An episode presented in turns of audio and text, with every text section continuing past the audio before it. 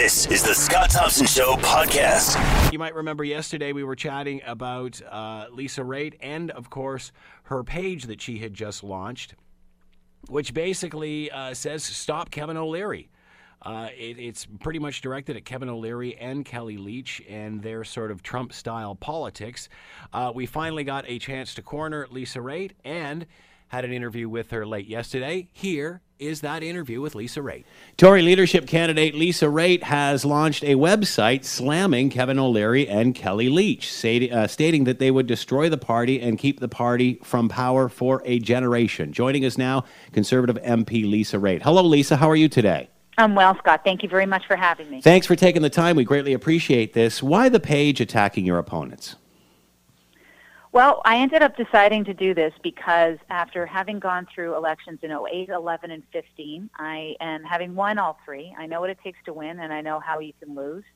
And I know that when you approach it the way Stephen Harper did during our majority years, that you need a unified and an inclusive party that reaches out to ordinary Canadians and talk to them about their issues, then you're going to be successful. And what I see in both Kevin and Kelly is commentary in the case of Kevin her policies and her language now.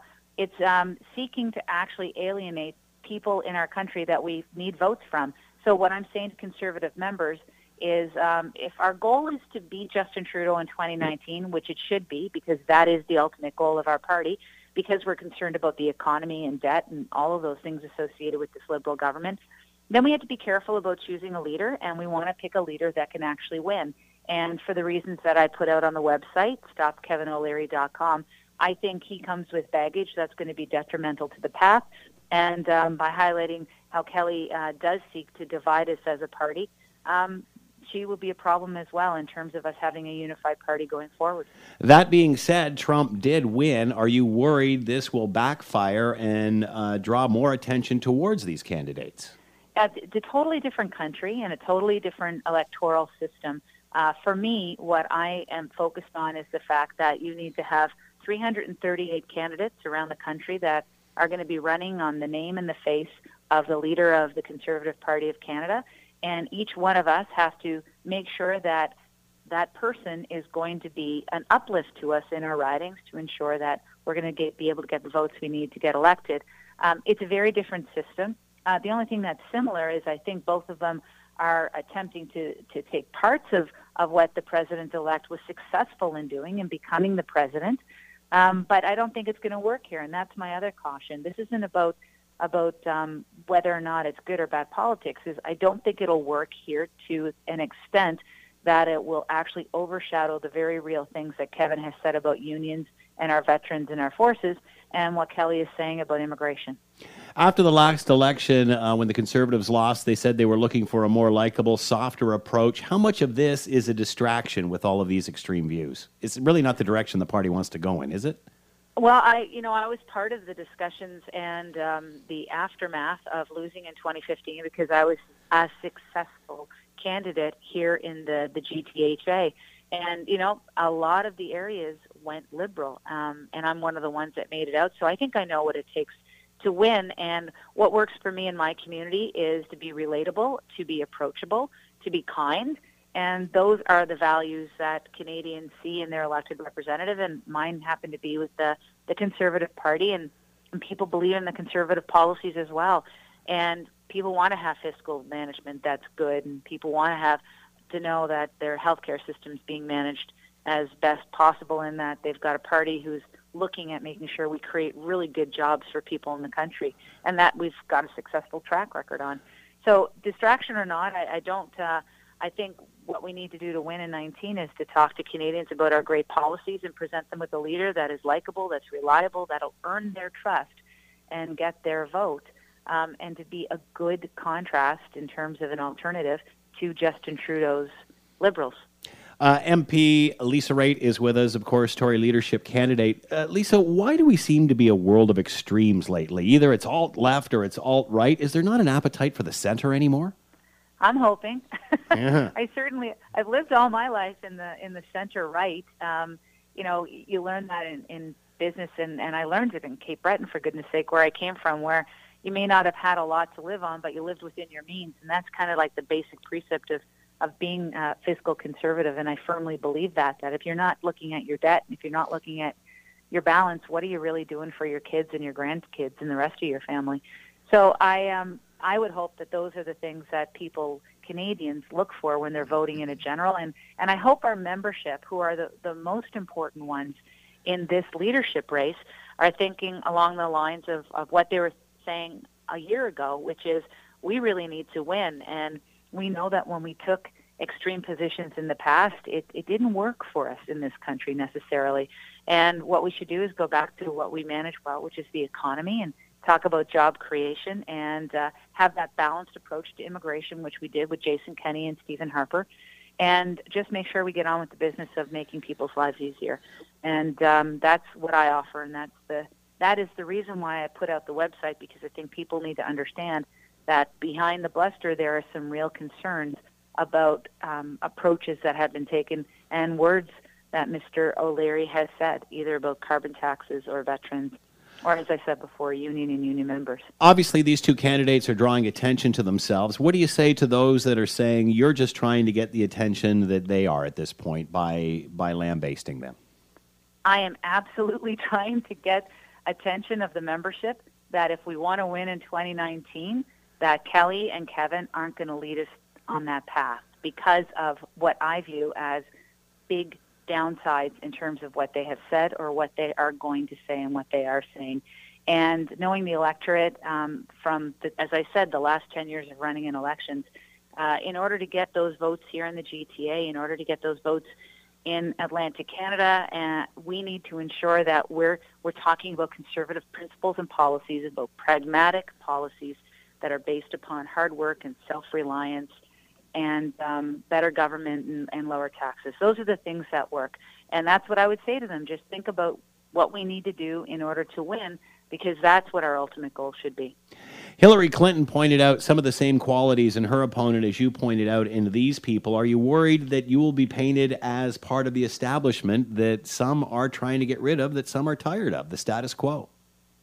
Well, uh, you know, I, I think there's a lot that's going to go through the mind of the average conservative voter, the average conservative membership holder, and they're going to be making the decision as to what leader they want to lead them in the election of 2015. Here's the thing. They know who they're going to be up against. They're going to be up against Justin Trudeau and his Liberal cabinet, and they know um, from the past what kind of campaign they're going to run. And we don't know how bad the economy is going to be at the time, but we need to be able to make sure that we've got somebody who is going to measure up against um, the Liberals. You know, a lot of people at the beginning when we first lost started talking about the fact, well, conservatives were going to be in the darkness for for eight years at least, and I don't agree with that. I think there's a great opportunity to make sure that uh, the Liberals don't win in 2019 if we calmly, rationally present our policies.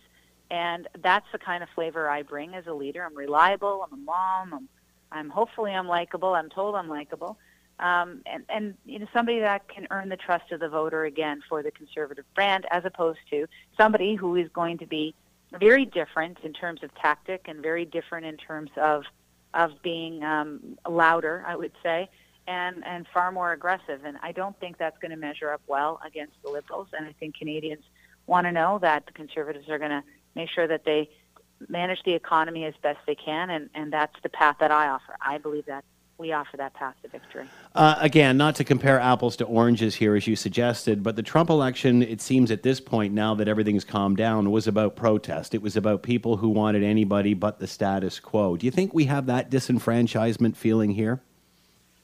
I don't know. I mean, we're going to, certainly this is going to be an opportunity to see whether that's the case. Um, but I'll tell you something, Scott. I'm not afraid to know the result of that, and I'm much more comfortable knowing that I've had my say about what kind of leader I'd like in uh, in our conservative party and the qualities I'm looking for in order to ensure that we beat Justin Trudeau and his team in 2019, and that um, you know also sounding the alarm that when you go down the path of union bashing, when you go down the path of alienating new Canadians, um, that is not going to give you victory in a general election. And I'm happy to find out whether or not our conservative party believes that way or if they choose to go in a different direction because maybe somebody else offers something different and, and that's all fine But for me, um, I don't like having that kind of risk. What I like to know is we got our best chance to beat Justin Trudeau in 2019, and I do believe that it's with somebody like me, center right, believes in economic principles, pragmatic, conservative. Tory leadership candidate Lisa Raitt has been with us. Lisa, as always, thanks for the time. Much appreciated. I appreciate it, Scott. Take care. There you have it. That was recorded uh, earlier on, and uh, of course, uh, it's interesting because lots of people have thought that. Uh, if you start to go in this uh, direction and you start to alienate the Kelly Leitches and the uh, Kevin O'Leary's of the world, that what you'll end up doing is exactly what Hillary Clinton did uh, down south. Uh, Domcell tweets the exact same thing. Lisa Raitt sounds like she ripped the fear mongering chapter out of Hillary's notebook. It's not going to work. Uh, interesting. Uh, I think that uh, that this tweet has a very, very valid point.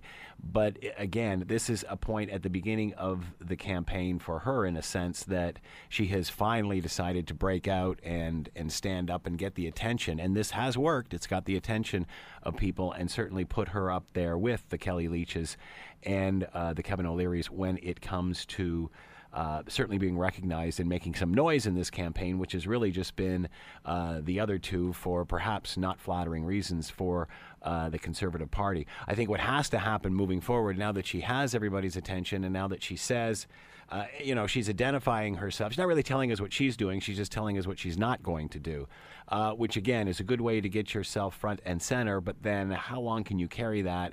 Uh, so, of course, it doesn't turn out to be the U.S. election where it's somebody just or two people just throwing barbs back and forth uh, at each other. So, by doing this, she has certainly made a statement that says that this is not the Conservative Party that she wants to be a part of. This is not the Conservative Party uh, or, or, what she feels the Conservative Party stands for. She does not feel that this divisiveness is what Canada needs right now or her party needs. Uh, it's about unification. It's not necessarily about driving wedges between certain groups and such. So, um, by identifying what she doesn't want to be, I guess in a sense it has uh, put forth the thought of what she does want to be. Uh, at this point, I, I, I don't think you can keep doing this throughout the whole campaign. I think you have to then focus on well, what are you going to do better than what Kelly Leitch and what Kevin O'Leary are going to do? But at least with this, at least with this uh, statement that she said yesterday and coming out, and it's interesting to you know when talking to her, and I've interviewed uh, Lisa Raitt several times, and she seems to be a very down to earth, very honest person. And uh, I really get the feeling that, because uh, some have said, well, she's just trying to get her name in the race now, she's just trying to uh, get her name front and center and, and, and out of the shadow of these other two. And, and, and obviously, in a campaign, that's what you're trying to do. But on the other hand, I honestly believe that she does not believe that these people are taking the party in the right direction. Uh, certainly, uh, Leitch with her view on immigration, and again, it just it seems you know it, it seems to go back to that Harper era of of less friendliness. And again, you can be friendly and still be firm. I mean, really, Justin Trudeau's not doing much different than what Prime Minister Harper was doing. He's just doing it with a nicer smile on his face. Uh, and that does go a long way in politics. It certainly does. Uh, that being said, it uh, at some point during this race, uh, it'll have to get down to policy, and in fact, which each one is planning to do for the country more and, and, and over and above for Kelly Leitch, the immigration situation, and of course for Kevin O'Leary, uh, more than the business side of things, and perhaps more a peek at, at what his social policies are. Uh, those, I'm sure, will come out in the months ahead. You're listening to The Scott Thompson Show, weekdays from noon to 3 on AM 900 CHML. Alvin's on the line. Alvin, what are your thoughts? I understand you uh, have a comment on Lisa Raitt. Yeah, I don't know why she's so frightened of fair competition. I mean, uh, uh do we have a? I don't think she's frightened of fair competition. I think she wants she just wants to take the party in a completely different direction than what the, I guess, uh, extreme right base want to take it. Well, you know, I hear that word extreme right, and I, I you know, do we extreme left, extreme right? We don't even know what the, the gentleman that you're talking about the platform is yet, really. So how do you know his platform? Well, who, who O'Leary? Yeah. We don't know anything about him. He hasn't even declared himself a candidate. Right. So that, I'm just saying, well, why are you you're frightened him and he's not even registered yet? Well, right, well, he certainly is. You know, I mean, I think that's just a matter of time. I think he's just toying with the waters. But But I'd love to see on your program. What I would really like to see is that, you know, put a line in how many people want to go out and talk politics on your program, and get about uh, 20, 25 people or, or less, whatever the number could be. Uh, just draw them from the hat that that want to be playing, and then talk politics and see what the public public wants to see, what they want to hear about. We never hear about this uh, as a. Uh, Well, uh, I think we I think we do. That's what the vote's for. That's when the public speaks. Is when the vote is held. Yeah, but, but that's that's at the end of the game. I mean, it's like the city of Hamilton when they do their uh, information session. I don't understand what you're asking. I don't understand what you're asking. I don't understand what you're asking. What I'm asking for is that right now there's an opportunity before the candidates are even elected or before the debates even start, Right. or at the end of the polling, get a group of people that you want to know what the average people think. Well, why don't you have the average people on? You know, That's what we're, a- that's what we're doing right now by having you on, bud. Yeah, but that's not. A, I'm, I'm talking about a larger session, a long, uh, larger session with more people that they get on there and a real discussion and an in-depth series that you can have that you you really find out what the public is actually knowing because we're getting even myself coming on this. This is only a snippet. You know, there's So what would you like to what would you like to see? I would like to see a, a number of. Uh, they they call them town halls in the No, no, no, no, no. What would you like to see as a platform? What would you like to see uh, being addressed in this next election? Oh, great! I can tell you right now. One, I think the, specifically uh, the trades uh, uh, initiative on that bill that came across. It's absolutely detrimental to all the trades. Uh, that that should be abolished uh, in Ontario. I think that's uh, contrary to the. Um, Do you think that sort of thing resonates with people across the country when they're paying hydro bills and? Uh, important too. I think they should be a part of it all too. well, I I don't disagree with that. I just don't think it captures the public's attention. Right, because it's not sexy. And you know, but it's not sexy. And then the pro- trouble is, not sexy doesn't really sell. Well, I know how you, how you make it sell is is uh, I'll tie it to what your rates are. That people in this country, uh, you know, you get your experts in one of your fields, but once you get the ex, I never specifically. You're talking about hydro, gas, utilities in this, this country. Why don't we have, if you want to talk about a national program, why aren't we making a petroleum plant somewhere in Canada? So we sell, we make the gas and give it to our country. More refineries. Yeah, there's lots of talk about that. I mean, for the longest time, we were shutting refineries down. Now there's lots of chatter about firing them back up again. Uh, I see your point. Thanks for the call, Melvin. Much appreciated. All right, take care.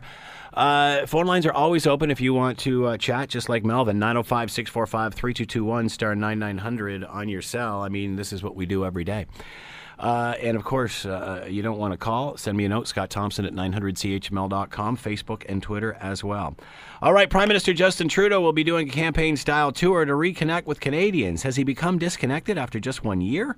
Is this truly needed or a waste of money or a good idea to reconnect with the people on a personal basis? Is this maintenance or are there issues? Peter Graefe is with us, professor of political science, McMaster University. He is with us now. Hello, Peter. How are you today? Great, thanks. Thank you for taking the time to join us. Happy New Year to you, Peter. Uh, what are your thoughts? Uh, why do you think, first of all, we'll start with this, why do you think Justin Trudeau is doing this? Uh, I think he's doing it for the same reason you know all prime ministers have done this in the past. Is uh, it's easy, positive media. So uh, you get beat up whenever the House is sitting. Uh, people are asking tough questions. Uh, even when the House isn't sitting, the media often asks uh, tough questions. But at the beginning of the year, there's that soft spot uh, where you can go out and meet people and get uh, really positive uh, photo uh, opportunities with them. You also get a chance to go to the World Economic Forum and make yourself look like a statesman for the media. So uh, I think it's really uh, a really sweet spot for politicians to go and uh, get good press uh, without the, the questions really being sharpened up as they are for the rest of the year. And let's be honest, this is what Pierre, uh, the Prime Minister does best. Yeah, I mean, uh, there's no doubt that. Yeah, I mean, I can I expect we'll see a bunch of pictures of people who seem more than overjoyed to be some sort of pinhead in the back of a uh, of a selfie, right? uh, we, we see this nonstop. Uh, that's what uh, the press you get, and the parties have become very good at controlling who shows up at these things. So you're not going to get someone coming up to the prime minister and and saying, "Well, how come you didn't uh, follow this promise that you made, or why did you betray us on that?" And so, yeah, it's really it's easy media uh, for them. Uh, and I mean, he'll go to a forces base. Uh, you know, no one is going to be insubordinate in that kind of situation. Again, he looks good as a you know leader of the troops. So uh, I mean, it's all image management uh, at this time, but it's a government that probably needs a bit of that because uh, a year and a bit into their mandate, people are beginning to ask, well, where's the change that we asked for? And so uh, parts of his electorate that brought him to power uh, may be less happy with him now than they were a year ago. So, do you think this is just maintenance? I mean, his whole uh, campaign was was was fought on connecting with people. Is this about staying connected, or are there problems on the horizon? Do you think? Well, I mean, it's true that all our politicians get disconnected. Uh, I mean, just the demands on their time are such that they don't go and speak to people about their day-to-day lives. Uh, I'm not sure that uh, glad handing at a few of these events really makes them that more connected in terms of uh, understanding how people are living. But uh, you know, it's an important moment for our politicians at least to have some contact. And uh, I mean, we saw with Stephen Harper when he was prime minister, he engaged in similar activities again for the the media and probably for the sense of trying to get a feeling of, of how Canadians are living. I think for Trudeau, it's maybe more important because he has this uh, significant strategy where there's the Liberal government and then there's Justin Trudeau. And the Liberal government maybe makes decisions that people who voted for it wouldn't always like. Uh, but Justin Trudeau can be the smiling guy who still is a promise of change. And so I think for the Liberals, uh, as Trudeau began to take a few hits, particularly around the question of meeting fundraisers, uh, sorry, meeting uh, people giving money to uh, the Liberal Party or to the Trudeau Foundation, who also had interest in decisions the government were making. Uh, you know, he took some real hits about that. So to try and make him fly again as some someone who might deliver change or a different kind of government is important to the Liberals, and so I think they will really be emphasizing uh, that in, in these meetings over the next couple of weeks, and no doubt sending the same photographers who seem to manage to make every background look gorgeous when he, they're taking pictures of him. Uh, w- we just heard uh, the other day a, a, bad jobs report out that says there are increases in Ontario, but unfortunately, the vast majority of these are on part are with part-time jobs. At what point does all of this start to catch up with him? Are we at that point yet? Uh, I don't think so. I mean, I think Canadians are used to this lousy economy. Yeah. Uh, uh, I mean, it's not. Uh, at one point, we would have been scandalized by these things. Somehow, we now believe we can't do better. And you know, we talk about uh, you know the gig economy for the young people, and uh, we really don't have confidence that we can create good uh, family-sustaining jobs anymore. And so I don't think it actually hurts governments that much. I mean, if we had a large uh, rash of unemployment, people might begin to ask questions. But even there, people increasingly have the sense that a lot of the, these outcomes are out of the hands of politicians. Now, that may not be true, but we seem to have bought the idea that there's this global economy, there's the decisions of private investors. There's not a whole lot that the government can do to, to change that. And so I think our politicians have become uh, less susceptible to be hit by bad economic news. And, and this news, which is certainly not good news in terms of uh, people who are taking my classes and want to get their lives started when they graduate, is not uh, unexpected news, if you like. It is kind of what we've been seeing for the past 15 or 20 years. Will uh, this tour that he's on will, will that help relations with premiers? I mean, obviously he campaigned on having great relationships with the premiers and starting those discussions again, and then of course we've seen breakdowns with things like healthcare and such. What does this do to his relationship with the premiers going on tours like this? Uh, I don't think it does a, much one way or the other. Uh, I mean, certainly, if he comes into Ontario and begins talking about how he had this great health care deal and that the provinces failed to do their part in agreeing to it, uh, it's not going to help his relationship with Kathleen Wynne, for instance, who's insisting that, that there be a better deal uh, than the one that's on the table. So it depends a bit on what sort of messages he's putting out. If it's uh, if he steers clear of those uh, issues where there's uh, conflict with the premiers, I think uh, the premiers are fine to see it as just politicking. Uh, so I, I think it will be, you know, interesting to see how much of it is a repair job for Trudeau in the sense of trying to make people believe in him again, or how much he tries to use it as a way to leverage public opinion on some of these questions to get Ontarians saying, "Wait a second, Kathleen Wynne, why haven't you accepted this wonderful deal that Justin Trudeau has brought out?" You know, if he does that, then it, it leads to more tension with the with the premiers. Uh, will everyone's tune change after January 20th when Trump is inaugurated? Uh, I don't think so. Uh, I mean, I think you know an issue around healthcare funding is an issue around healthcare funding. Uh, I don't think there will be a huge change in tune. I mean, Trudeau and his entourage changed their tune uh, once a vote was held in the states, and it went from thinking they'd have uh, the ability to work with a Democratic president uh, to having to work with not just a Republican president, but one that may not be free trade oriented. Uh, and so a lot of our economic strategy uh, might be in danger. So uh, I think that was a significant change, and it explains why we see some really odd things like Jerry Dias, the head of uh, Unifor, coming out and saying, I want to work with Trump. I mean, there's a fear in the Canadian manufacturing sector that the tariff walls are going to go up, and that is going to be a big hit uh, for the manufacturing sector. Uh, I don't know now where to go to Trump or to uh, to Lisa Raitt. Uh, let's continue with with uh, the Trump situation. Um, we we've seen all through his campaign, and then obviously in the uh, time leading up, leading up to the inauguration, uh, he continually tweets and, and sort of gives half stories and doesn't really follow up. It's it's allow people to follow up with questions and such. Um, do you think this will get to the point, and, and I've heard some commentary on this already, that people will, it'll get to the point because now what's happening is he mentions something about Ford or General Motors or whoever, and stock prices start to, to fall, things start to happen. I mean, he, he's in a he's in a position right now where he can't be doing this sort of thing, or he shouldn't be doing this sort of thing, because it simply affects other things over and above himself. Um, will it get to the point where uh, if he keeps tweeting like this, people will just. I, I, called it the boy that called that cried wolf uh, yesterday, in the sense that people will just start saying, "Oh, that's just Donald," and Donald just says whatever he wants to say, and everybody will just start blowing him off. Uh, do you think there's a chance of that happening soon? Uh, yeah. I mean, uh, you could call it the boy who called wolf. I mean, I see him as a really classic wrestling heel. Uh, and any wrestling shtick grows old after a while, and yeah. you have to leave the territory and go uh, have to go somewhere else. Uh, I mean, I mean, part of it though that you point to is these tweets have real-world consequences in terms of how corporations do their strategy, in terms of figuring out where they want to invest, or whether they see that the government is stable and reliable in terms of being able to make promises and deliver on them. Uh, and so, in that case, it can have some real world material consequences that push people to say, wait a second, uh, yeah, I like Donald. I like having a, a president who's forthright or that fights for jobs, but this guy's just full of hot air. Mm-hmm. Or not only is he full of hot air, he's saying things that are hurting my job or mm-hmm. my kids' opportunity to get a job. And I think it's there that it begins to, to wear thin, on the one hand, and on the other with the Republican Congress, where uh, I suspect. Uh, where you have you know people who will be facing election in you know 21 months from now, not necessarily wanting the baggage of some of these tweets uh, if they're running as Republicans. It becomes a, a point of potential vulnerability.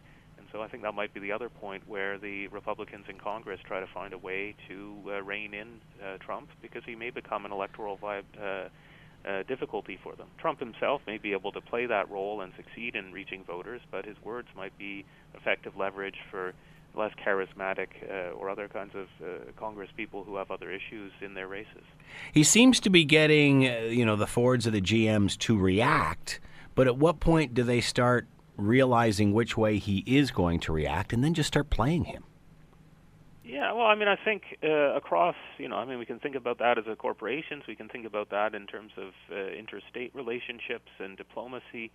Uh, the extent to which he does seem very predictable in uh, a certain kind of narcissism is, uh, uh, again, it's hard to know how much he recognizes that and has his own counter strategies. I mean, he did manage to find a way to get elected president of the United States, mm-hmm. even if the, the Democrats thought they had him played so perfectly in those debates in terms of falling into those traps. So, uh, you know, it's maybe not quite that simple, but uh, it would seem that you have uh, a president who's very impulsive uh, and who can be manipulated uh, by people who you know think a bit about their moves a number of moves ahead.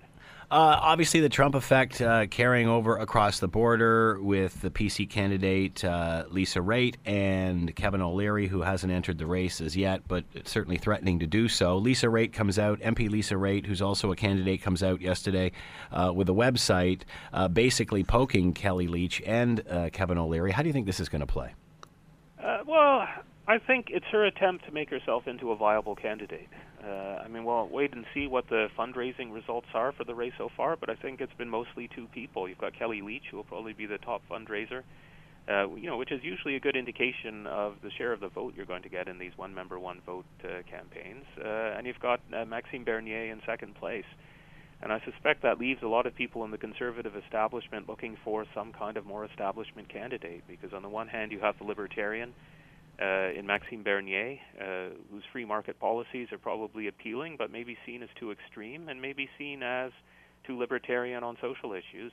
On the other, you've got Kelly Leitch, who I think is probably seen as a liability by the mainstream party. So, I mean, much like the Republicans were struggling to find someone to to put up against uh, Trump in the primaries, I think there's a core of the Conservative Party trying to say who can we present as a serious alternative uh, to Raitt, but who isn't Maxime Bernier? Uh, sorry, not to Raitt, to Kelly Leitch, who isn't Maxime Bernier, and so Lisa Raitt becomes a likely figure. I, I think it may be also explain why we saw some relatively establishment conservatives look to Kevin O'Leary in the hope that again they could find some alternative uh, who might be in a sense less extreme. Uh, obviously, when the Conservatives lost the last election, they promised a more inclusive party, the, a, a more warm, fuzzy feeling. Uh, obviously, Kelly Leitch has, has taken that in the other direction. Uh, Kevin O'Leary, we really can't be sure at this point because he simply hasn't declared himself a candidate and, and don't know much other than what you know he has released. Uh, does this divide the party as opposed to making it more inclusive? Uh, I mean, at the end of the day, Kelly Lee, or sorry, um, Lisa Raitt is saying that uh, all this is going to do is keep us out of power for the next year. All this is going to do is divide the party and divide the nation's um, uh, perception of our party. Yeah, I mean, I guess in some ways it doesn't help. Although uh, I think all political parties probably are served by having relatively open and vigorous leadership uh, contests. Mm-hmm. That is the point at which they can debate the positions they take. But uh, you know, it does become more complicated when you have a candidate whose uh, views are probably tarnishing the party's image more broadly and affecting its electability. Because in many ridings in this country, you have you know strong cores of conservative support, but it's based on, uh, um, uh, if you like, a more inclusive sense of Canada, not one that would be having Canadian values tests for newcomers, uh, or even ones that would demand uh, that every single visitor, right, not just anyone coming in on a visa or anyone uh, applying for you know immigration status, but just every single visitor would have to meet with an immigration official. I mean, these these sorts of things uh, are probably a real electoral uh, difficulty for the conservatives and, and become part of the, the conservative brand. So in that way, I think it probably is hard for the conservative party to have candidates who are are really pushing against the borders. And I mean, similarly, having Nick Kouvalis coming out uh, earlier this week and, and crowing about having made up news. Uh, again, uh, for a lot of conservatives, uh, that's problematic for them because uh, in the broader population, it seems to be uh, a signal that it's a party that actually doesn't care about telling the truth, and, and that I mean, people expect politicians to lie. The question is whether uh, Canadians have got to such a point that they actually believe that those lies aren't like half truths, they're not saying everything you know, or just presenting yourself in the best light, or whether it's got to the point where you just make up whatever you want. Hmm, seems that way. Uh, Peter Graefe has been with us, professor of political science, McMaster University. Peter, as always, thanks for the time. Much appreciated. You're welcome. You're listening to The Scott Thompson Show, weekdays from noon to 3 on AM 900 CHML. Lots of chatter lately in regard to uh, this the uh, alleged Russian hacking of uh, of uh, I guess both the Republican Party and the Democratic Party, and how that has affected the election. Uh, Donald Trump said on New Year's that uh, he knew something that we didn't know, and that he wasn't willing to. Um, uh, to confirm or certainly uh, uh, take the evidence given by organizations like the CIA or the FBI that in fact the Russians were behind hacking uh, into the United States during the election campaign. Uh, and said that he had he, he he knew other inf- he, he knew other information which was supposed to come out this week. Obviously, there's been a confidential report that has been released to uh, the people that are in the know. We're supposed to find out more about that. I understand next week. Uh, however, anonymous sources are reporting that, uh, in fact, the CIA has identified Russian officials who fed material hacked from the Democratic National Committee and party uh, leaders to WikiLeaks at the direction of Russian President Vladimir Putin through third parties. Uh, and, you know, we were even. Um, uh, hearing stories from uh, Julian Assange uh, with WikiLeaks saying, well, it didn't come from Russia, uh, but he didn't rule out that it didn't come from a party who gave it to Russia. Or, sorry, it came from Russia and then given to a third party and then, of course, passed along. Uh, to try to clarify all of this, David Hyde is with us, security consultant David Hyde and Associates, and he is with us now. Hello, David. How are you today? Very good, Scott. How are you doing? Great. Thank you for taking the time to join us. Happy New Year. We appreciate you uh, helping us out again. Uh, anonymous sources are saying that the CIA has ID'd officials uh, in Russia who were responsible for this attack and, and linked it all to uh, Putin and such. Uh, is this official now? Can can we accept this, or do we have to wait until something is released next week? Well, I think, Scott, what we're going to see um, initially is the release, I believe, sometime this afternoon, of a declassified or unclassified version of what information can be shared with the public, right? Mm-hmm. You know, in terms of the U.S. Um, audience mainly. And that information is going to be, from what I'm understanding, there's not a smoking gun here, Scott, right? So there's not, you know, definitive evidence that is, you know, uncontrovertible, if you will. So, mm-hmm. so there's a level of inference there's a number of different um, evidentiary um, kind of pieces that are being pulled together that has made the intelligence community and the investigative agencies in the U.S. very confident that the Russians were a behind the hacks. They, they whether they their actual officials were or the GRU, the Russian intelligence people, actually perpetrated it. Whether they used third parties, the various channels where the information was passed across to get to WikiLeaks. This is what the American government believes. The intelligence agencies believe, and they but they don't have definitive evidence. They appear to have a range of different types of evidence you know, some of which ties into some intercepted signals intelligence and other communications between Russian officials and others that they knew about that the hacks had taken place, that they had foreknowledge of it, that they celebrated, um, you know, very, uh, you know, kind of heavily when Trump won the election. They kind of uh, made statements along the lines of, yes, you know, we were successful, you know, we did it, to these kind of things.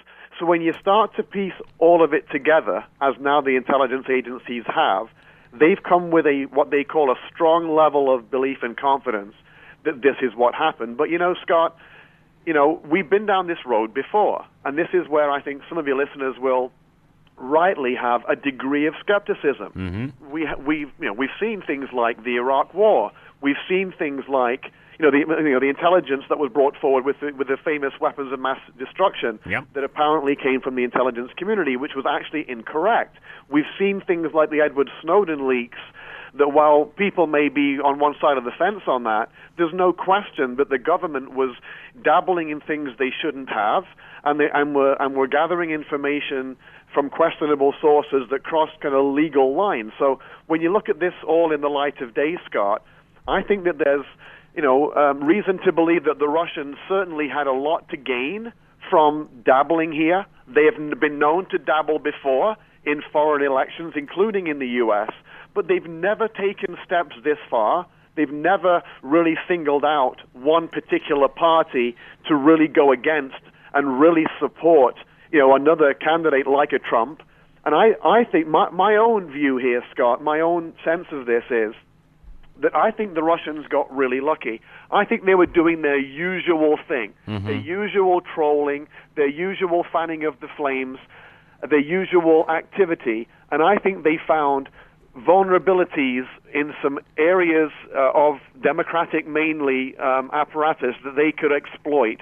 And I think that as they saw that their efforts might be more worthwhile here, that Trump was someone that might be more amenable to the Russian view of the world. There might be able to be a new, um, you know, set of negotiations, not with the old American guard and the establishment, but with someone new that might suit the Russians' uh, geopolitical desires more closely. I think that they invested more. I think they pushed harder. I think they did more things that would enable them to you know, push the direction, uh, the, the, the, election in a certain direction. That's my sense of it, Scott, is that they got a little bit lucky and then they piled on to try to, you know, move this in a certain direction. I don't think that anybody can say with certainty exactly what the Russians did, that it was only them uh, that was doing all of the hacking, let's say, and that they are the ones that masterminded this whole kind of move towards, um, you know, Trump – uh, and kind of putting their finger on the scales of the election, Scott.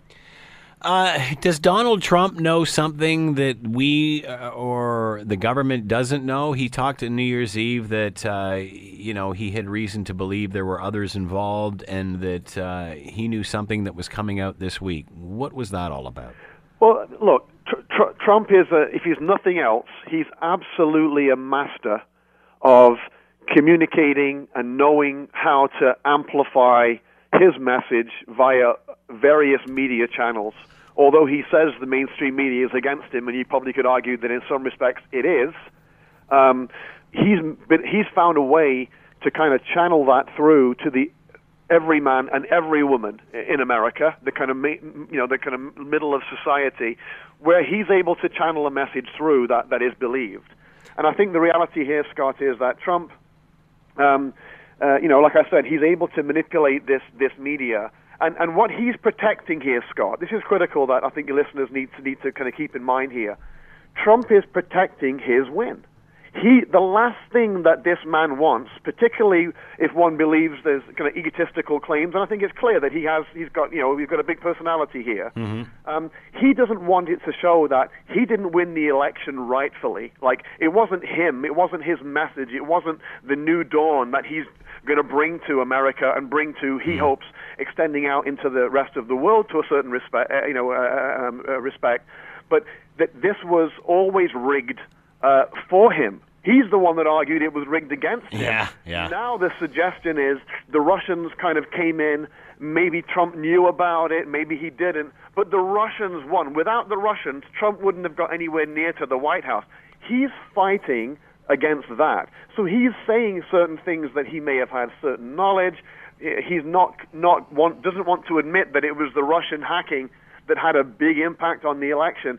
He has a very strategic reason for pushing back on that narrative when I believe the reality is I think the Russians did have a degree of um, you know interference here. Um, it's convenient for the current presidency, the current political Democrat, democratic machinery in Washington to blame the Russians maybe a little bit more than they ought to be, but it's also ever so convenient for Trump to completely take that narrative away and say, no, I, I have reason to believe there are other things at play here. So I think that the discerning among your listeners will probably realize, as I, as I believe I do, that likely the truth is somewhere in the middle. Hmm. There was a level of interference from the Russians. I think Trump is trumping up a little bit his kind of anti message against that. And the reality here, as we get information being fed out today and in the next few weeks, I think we're going to find the truth is somewhere in the middle, Scott. How will this play out from his perspective, though? Because as you said, in in the next couple of weeks, I guess we will find out more information on all of this. How does he spin it in his favor? If it turns out that everything the CIA and the FBI have been alluding to, well, it looks like that's the case.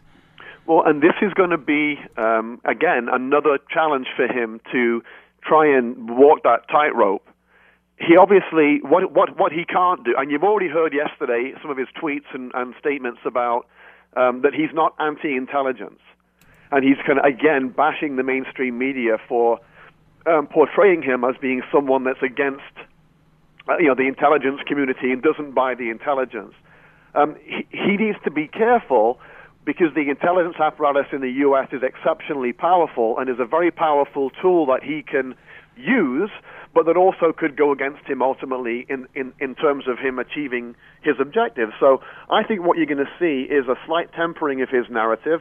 I think he is ultimately, and his team, are going to accept that the Russians were involved to a degree. My belief, Scott, is that they're going to point to the reports that have already come out and will come out more today to say there is no smoking gun here. There is no definitive evidence to show that Vladimir Putin orchestrated this with an order from on high, uh, from you know on the Russian side. There is no definitive proof that it's the Russians that handed the information to WikiLeaks.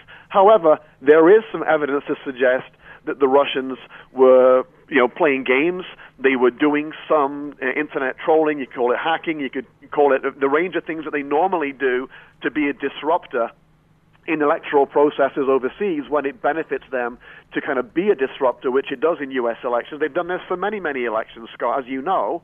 So I think that's what they're going to do here. Trump's team is going to try and chart that middle ground. Look, we're not against the intelligence community. We know they do a hard job, but look, the intelligence says themselves this is not definitive. We believe that the, Russians may have had a bit of jiggery pokery here, but at the end of the day, we don't think that they swung the election. We don't think that they are the only negative actor uh, that's out there. Trump's already talking about China and the things that China's done against American government databases. How does that change the discussion, though, David? If you say, "Well, it wasn't Russia, it was China," well, who cares? It's still people breaking in. What what what what difference does it make if it's China or Russia or North Korea, for that matter? Well, it, on the one hand, Scott, it makes no difference, but it makes a difference to Trump's narrative. And Trump mm. is a man of narrative. Trump is living. This is the first time we've seen this which is in, in the kind of modern era where somebody is essentially channeling their, their opinions and views through social media by attacking the mainstream media and trying to reach the general population or a majority of the American public with messaging that counters the mainstream messaging, i.e., what the current president and government are saying, what the intelligence community is saying, what the mainstream media are channeling with respect to, you know, state officials have said this and the government says that, there's a very, very healthy disbelief and uncertainty amongst the American public after having been misled in the past. And Trump's channeling that. This guy's got an absolutely amazing read mm-hmm. on kind of the just the, the, the, the kind of sense of where the public is with how they consume information. Because don't forget here, Scott, no one thought Trump was going to win because nobody was looking at the, the real the real mood of the every man and every woman on the street. They were looking through the traditional mainstream media and mainstream polling eyes. Mm-hmm. And a lot of the people that voted for Trump, a lot of the people that are listening to Trump's narrative are not political actors. They're not, you know, they, they're first time voters. They have recently become activated largely by social media. So this is what we're seeing a wholesale shift in the way that the American public and beyond that are consuming information about politics, are having their opinions driven by narratives. And my belief is that Trump has become a master of how to channel that narrative to go against certain people at certain times, then to flip a little bit and, and move a little bit and be very nimble and flexible. But at the end of the day, he is determined to win and he's determined to channel the narrative in the direction that suits his purposes. It's funny how he alludes to everybody that he's not being represented when there's no other person on the planet that is currently getting more attention than Donald Trump. Yeah, no, I mean, mm. like I said, he, he has become an absolute master yeah. at messaging and manipulation to a degree of media and message. And even when you think, I mean, we all watched this, Scott, during the election. When you think the guy is down and out, so he rears up again with yeah. another innovative way of spinning it around or showing it in a different way or, or, or attaching himself to a different cause or reason that actually makes people pause and say, well, you know, maybe he's right. Like you know, maybe maybe what he's saying is right. Let's let's give the guy a chance, and that's what we're seeing unfold here. Um, like I said, it's very unprecedented. But I think the the word of I think that he he he does need to be a little bit careful um, with the on on the side of the intelligence community. They do do a lot, Scott, of good things.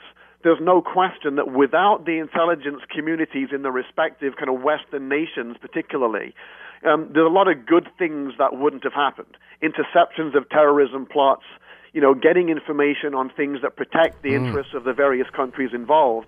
So while I think uh, Trump has every right to be skeptical and to kind of question and look for evidence, I think he, I, I believe he will be quite careful about not just wholesale rejecting the intelligence community and and kind of besmirching them in the eyes of the public because I do believe that ultimately that could become difficult for him. Uh, when uh, there was chatter yesterday in regard to uh, uh this report. Uh, they talked about fake news and how that, and specifically used the term fake news. How does that relate to all of this? Well, that's again the, the other claim against the Russians here is that in addition to doing the normal things they do and the hacking and other such things like this, that they actually had been disseminating, um, you know, fake news and, and, and kind of manipulating media sources and stories too. And I believe there's again, a degree of evidence to suggest that some of the fake news and some of the kind of manipulative tools that we use to sway public opinion through the election, particularly online, were either financed by or supported by or somehow had a connection back to, to Russian elements.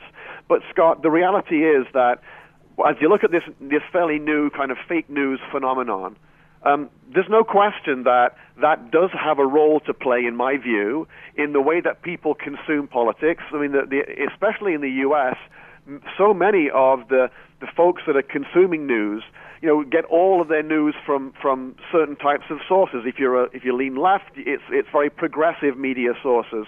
If it's very right, it's very conservative media sources. And the danger of that is that be, because we live in an age of the internet where in most cases, everything you do can appear on the radar screen of groups like Google, um, you know, Amazon, Yahoo, the different types of groups here that that kind of can channel things towards you that they know that you're going to like. If you couple that reality, Scott, with the rise of fake news, what you now have is a is a gullible, vulnerable kind of myopic to a certain degree elements of the of the public that are uh, sitting ducks to be to be targeted with this fake news that only fans the flames of their fairly extreme or fairly kind of unilateral views anyway. So that definitely muddies the waters, you know, and, and it can sway public opinion. There is evidence to suggest, Scott, that the Russians were, had a hand in um, pushing and promulgating some of the fake news that was in and around the U.S. election. Uh, we've only got about a minute left. Uh, last question here, David. Uh, there seems to be more questions than answers. He seems to create more skepticism, uh, more conspiracy theories, more more question than answers. Uh, how does that hurt our credibility, our security? How, how do I mean? How does that play on a world stage? Well, ultimately, Scott, I think it I think it plays fairly poorly because on the one hand, the public needs to have a degree of skepticism and not just obviously accept what every governmental agency, be it a city, be it a province, be it a, a nation state. I mean, we're not we're not gullible. We're not just going to accept every political line that we're fed, right? But on the same time, uh, you do need to have a degree of confidence and, and entrustment in government. And it seems like we have more confidence in our enemies than we do our leaders now. And that's what I'm saying. And, and, and the danger of what Trump's doing is that it's a disruptive strategy where people start to doubt everybody you know, you think back to the McCarthy era and others. I'm not, I'm not saying this is a, a parallel, right. but there are similar feelings and connotations to it, where members of the public and, and your everyday folk start to feel as though they can't trust the government. And, and where does that lead to, Scott? There may be a bit of a grain of truth to it. There's nothing wrong with the degree of, of, of healthy skepticism, but when it starts to undermine your confidence in other aspects of government, that you you don't believe anything you, you don't trust the police. You don't trust, you know, dealings with the government on other matters that, that might um, kind of, you know, be involved in your life. Now we get to a stage where we have um, the ingredients for, you know, rejection of government, for mass protests and upheaval and, and things that can become very damaging. So I think that Trump's playing to a certain degree a little bit Scott with fire. I think that he's brought some very refreshing aspects to the discourse, but I think he needs to be careful. I don't think he really understands how powerful his message is right now. And if it's put to good, I think it can do a lot of good. If it's put to things that disrupt and things that cause everyone to be uncertain and even even fuels uh, negative feelings and kind of pits people against each other, I think that we could be looking at some exceptionally dangerous times ahead if that's the direction this really swings and continues, Scott. David Hyde has been with us, security consultant David Hyde and Associates. Great discussion. Thanks for the time, David. Always appreciated. My pleasure, Scott. All the best. The Scott Thompson Show, weekdays from noon to 3 on AM 900 CHML.